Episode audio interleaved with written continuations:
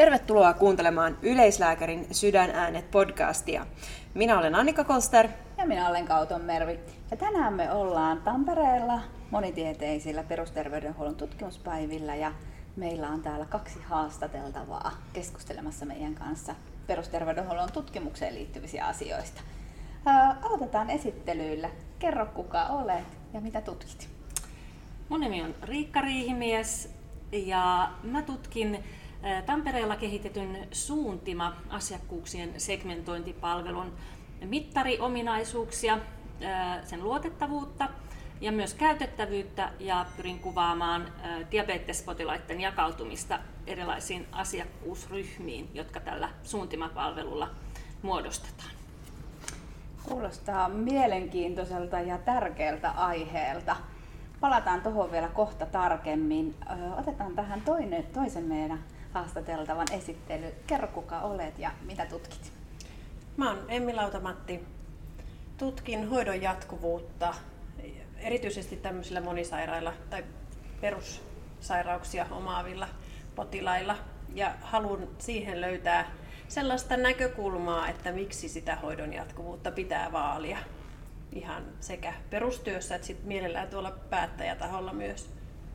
Joo tärkeitä aiheita ja mä mietin, että nämä on ehkä sellaisia aiheita, mitä ei ehkä suppeilla erikoisaloilla ole niin itsestäänselvisiä, että tulisi tutkimusaiheeksi valittua.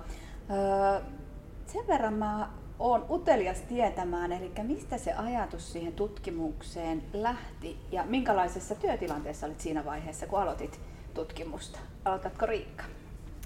Joo, no Mä olen ollut ja olen edelleen terveyskeskuslääkärinä ja, ja itse asiassa suuntima palveluun tutustuminen ehkä jo melkein, no ei ihan ehkä kymmenen vuotta sitten jäi, jäi niinkö mieleen sikäli, että, että mä jotenkin innostuin siitä palvelusta ja tavallaan siitä asiakkuuksien ryhmittelyajatuksesta, mikä siihen liittyy, että, että erilaisille ryhmille on erilaiset palvelupolut. Ja, ja tuota, se jäi takaraivoon, takaraivoon kytemään ja sitten tuota, myöhemmin niin oli mahdollisuus Tampereella osallistua yliopiston perusterveydenhuollon tutkijakurssille. Ja tuota, mä menin sinne vähän niin kuin varovaisesti sillä lailla, että, että, että perehtymään ja opiskelemaan sitä tutkimuksen tekemistä. Ja, ja tällä kurssilla sitten jokaisen piti kehittää oma tutkimusajatus. Ja, ja sieltä se sitten pulpahti pintaan tämä suuntima tässä kurssilla. Ja, ja tuota, tällä tiellä ollaan. Minä en ole Tampereelta ja mietin, että suuntima, onko se joku Tampereen alueen erikoisuus? Mikä tämä on? Mm. Suuntima on Pirkanmaalla kehitetty palvelu, joka, joka tuota, on Pirkanmaalla ollut koekäytössä ja, ja pikkuhiljaa juurtumassakin käyttöön. Mutta tuota, tulevaisuudessa se on kyllä, sitä, sillä, sitä ollaan kehittämässä ihan kansalliseksi palveluksi Suomessa. Ja eikö se liity asiakassegmentoitiin? Juuri siihen. Haluaisitko kertoa, kun uskon, että ei kaikille kollegoillekaan ole ihan selvää, että mitä se asiakassegmentointi oikeasti tarkoittaa? No, asiakassegmentointi tarkoittaa sitä, että, että pyritään tunnistamaan erilaisia asiakkuusryhmiä. Ja, ja suuntimassa tässä niin kun ryhmittelyn taustalla on, on potilaan omien voimavarojen huomioiminen yhdessä ammattilaisen tekemän arvion potilaan lääketieteellisestä tilasta. Ja, ja tuota, pyritään siihen, että, että tuota, erilaisille asiakkuusryhmille tarjotaan erilaisia palvelupolkuja, jotka eri ryhmien potilaita sitten parhaiten siinä omahoidossa tukevat.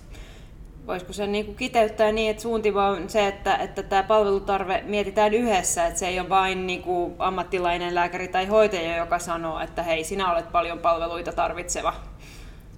Mm, joo, ja nimenomaan tässä on, tässä on huomionarviosta se, että, että potilaan näkökulma huomioidaan, huomioidaan tässä.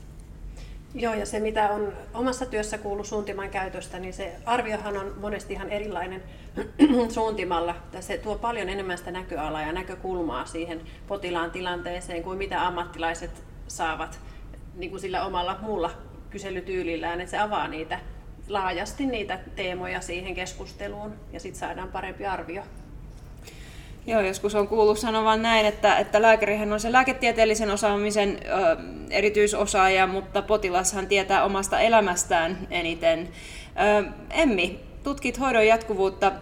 Kuka tarvitsee omalääkäriä? Mun mielestä kaikki.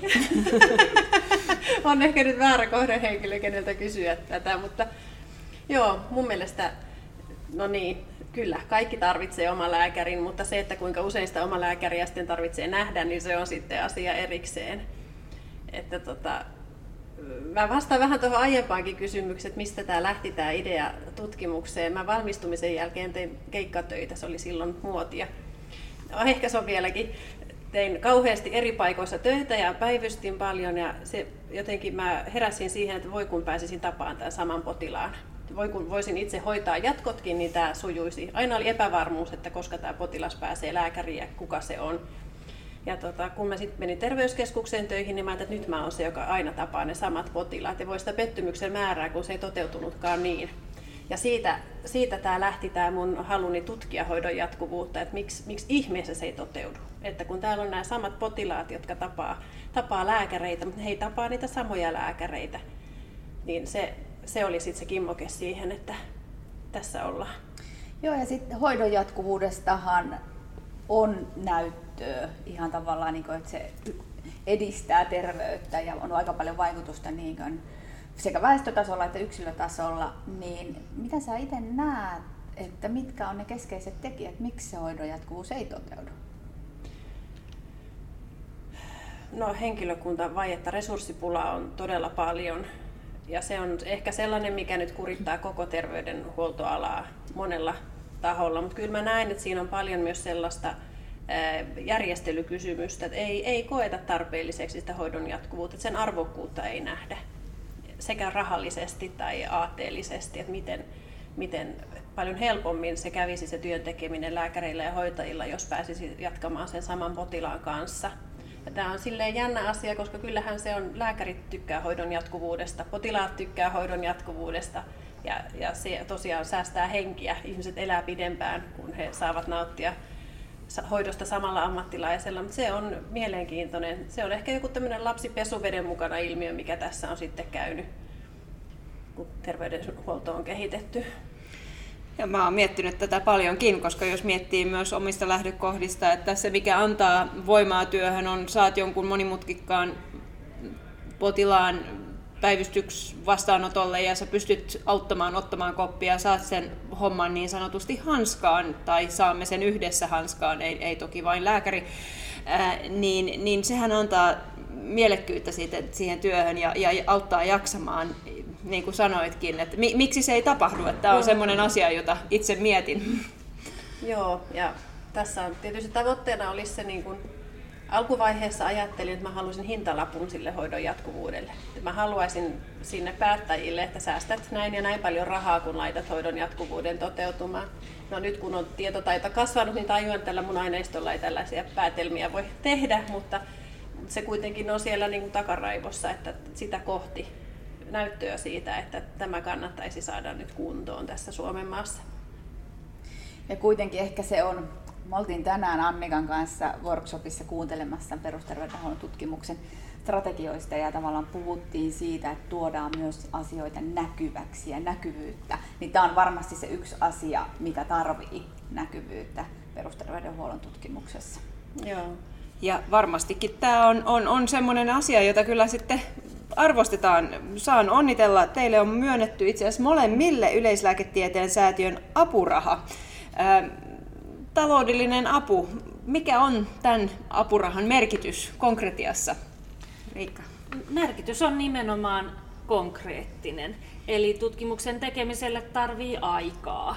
Ja, ja kun saa, saa apurahan, niin se mahdollistaa virkavapaan työstä ja, ja tuota sen tutkimuksen edistämisen. Joo, ihan samoja ajatuksia.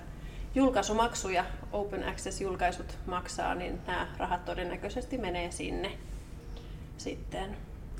No miten sitten, ehkä aiemmin kun miettii, että missä välissä ja miten sitä tutkimusta on tehnyt, jos ei ole apurahaa ollut, niin miten se on käytännössä teillä toteutunut? Iltaisin ja viikonloppuisin. Onneksi terveyskeskuksessa ollessani oli hyvin myötämielinen esimies, että sain, sain viikkojen tutkimusvapaata järjestymään sinne palkattomana totta kai. Ja sitten tässä kohdassa nimenomaan nämä apurahat on kultaakin kalliimpia. Mutta kyllä se näin on pitkälti, että täytyy olla harrastuneisuutta mukana valitettavasti. Hienoa olisi, jos pystyisi tekemään ihan täyspäiväisesti tällaista, mutta ainakaan tässä vaiheessa uraa se ei ole mahdollista. Joo, mä, mä olen varjellut itseäni siitä, että tekisin iltaisin ja viikonloppuisin ja lomilla.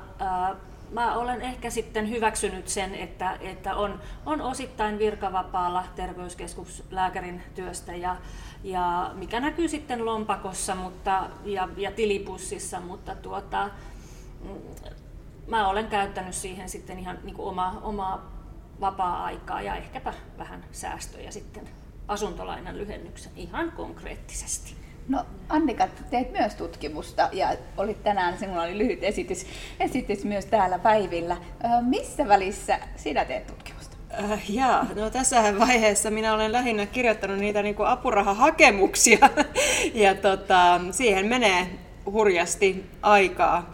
Äh, tässä vaiheessa ainakin alussa niin mä oon hurjan innostunut ja mä huomaan, että myös se antaa energiaa, mutta kyllähän minä haluaisin, että se olisi myös mahdollista tehdä ikään kuin tuoreilla aivoilla, koska mä huomaan, että iltaisin niin, niin, niin ei se ajatus ihan kulje niin hyvin, kun on koko päivän paiskinut duunia ja on tehnyt perheelle ruokaa ja, ja sitten ulkoiluttanut koiraa ja sitten sit pitäisi jotain lukeekin. Joo, kyllä tämä välttämättä vaatii sitä, että on aikaa ajatella. Että se ihan käytännössä ei ne käsikirjoitukset, artikkeliluonnokset etene, että niihin ei saa sitä niin kuin punaista lankaa luotua, jos ei ole aikaa istua alas ja ajatella se kokonaisuus. Se ei niin kuin kiireessä onnistu. Ja se täytyy kyllä vaan niin kuin sanoa, että se, se, se, mikä on ollut itselle antoisaa, että sitä ajattelee hyvin eri tavalla, kun teet kliinistä työtä, teet nopeita päätöksiä ja, ja yrität saada sen niin kuin homman kasaan. Että tämä on erilainen ajatusprosessi ja ne ideat sitten saattaa syntyä vaikka siinä niin kuin koiraa ulkoiluttaessa. Mm. Joo, ja itse olen ainakin huomannut just omassa tutkimuksessa, että just se semmoinen niin rytmin muutos on, mikä vie sen tietyn ajan ennen kuin taas aivot kääntyy tutkimusasentoon. Ja tottahan me ollaan erilaisia että joku pääsee hyvin nopeasti siihen aiheeseen takaisin ja toinen vaatii taas pitkän palauttelun, mutta kaikille pitäisi olla mahdollisuus. Joo, mutta mä olen kyllä huomannut tuon saman, minkä saakin Annika, että koiraa ulkoiluttaessa, niin ää, ajatukset kehittyy. Ja näinhän se on, että vaikka sitä niin kuin aktiivista aivotyöskentelyaikaa on ehkä tunti tai kaksi, mutta jotakin jää muhimaan ja ajatukset niin kuin, muhii ja jalostuu ja kehittyy, vaikka sitten lenkillä tai, tai pihahommissa, haravoidessa, puutarhaa, puutarhaa möyhentäessä. Että, että niin kuin, sekin on niin kuin ollut mielenkiintoista huomata, että miten sitten joskus jotakin täytyy kirjoittaa paperille, kun tulee ulkoa sisälle huh, tämä helpottaa mua, kun mulla ei ole koiraa, että mun arkisten asioiden tuota, keskellä sitä pohditaan. Mutta niin se on, koska aivot työstää ja sitten voi tullakin mm. joku kuningasidea siellä tuon arjen keskellä. Miten jatkatte tästä eteenpäin sitten, Riikka? No, ja, jatkan tiiviisti artikkelien työstämistä. Pari artikkelia pitäisi vielä kirjoittaa ja, ja saada julkaistua ja sitten yhteenvetoa väitöskirjasta ja tiivistä työtä apurahan mahdollistamalla vapaa, vapaa-ajalla. Mitä luulet, jatkatko väitöskirjaprojektin jälkeen tutkimuksen parissa? Luulen niin ja toivon niin ja uskon niin, että tämä on nyt tämä, niin kuin moni sanoo, ajokortti tieteen tekemiseen, mutta toivon, että tuota erilaisia mahdollisuuksia tehdä monipuolista tutkimustyötä erilaisissa verkostoissa yliopistolla ja yhteistyökumppaneiden kanssa, niin saan, saan sitä jatkaa. Ja myös ihan sitten vaikka kliinisenä opettajana, vaikkapa syväriohjaajana, niin olisi aivan, aivan mahtavaa toimia. Emmi? Joo, mulla on sama tilanne, että nyt on toinen käsikirjoitus tässä lähdössä lähikuukausina lehteen ja sitten vielä pari, pari ja se yhteenveto. Että kyllä mäkin toivon, että mä pystyisin jatkossa tutkimusta tekemään. Nyt kun on yliopistolla töissä, niin tähän kuuluu työhön se, että teet tutkimusta. Että nyt on ihan loistavat mahdollisuudet tätä edistää. Mutta kyllä ehdottomasti niin paljon intoa ja oppia kertynyt, että haluaisi sitä saatella eteenkin päin. Meillä oli toinen jakso tässä podissa, jossa juttelimme professoreiden kanssa pohtien sitä, että onko tarvetta tutkimusstrategialle ja mitkä olisikaan ne rakenteet, jotka voisivat auttaa aloittelevaa tutkijaa ja miksei kokenuttakin. Ähm, minkälaisen avun te olisitte toivonut tai tarvinneet silloin alussa? Tulipa hyvä kysymys. Mä uskon, että tuolla Siunsotessa on nyt kovin kehittäjäystävällistä. Siellä on tulossa tutkijalääkäriin tällaisia urapolkuja ja muuta. Mä että se on ehkä sellainen, mikä, mikä olisi hyödyllistä monelle, että ihan tietoisesti saisit, että se tutkijuus olisi se sun ikään kuin lisäoheinen siihen muun yleislääkärityön oheen, että, että sitä, mä että se olisi semmoinen ediste tälle missiolle. Riikka?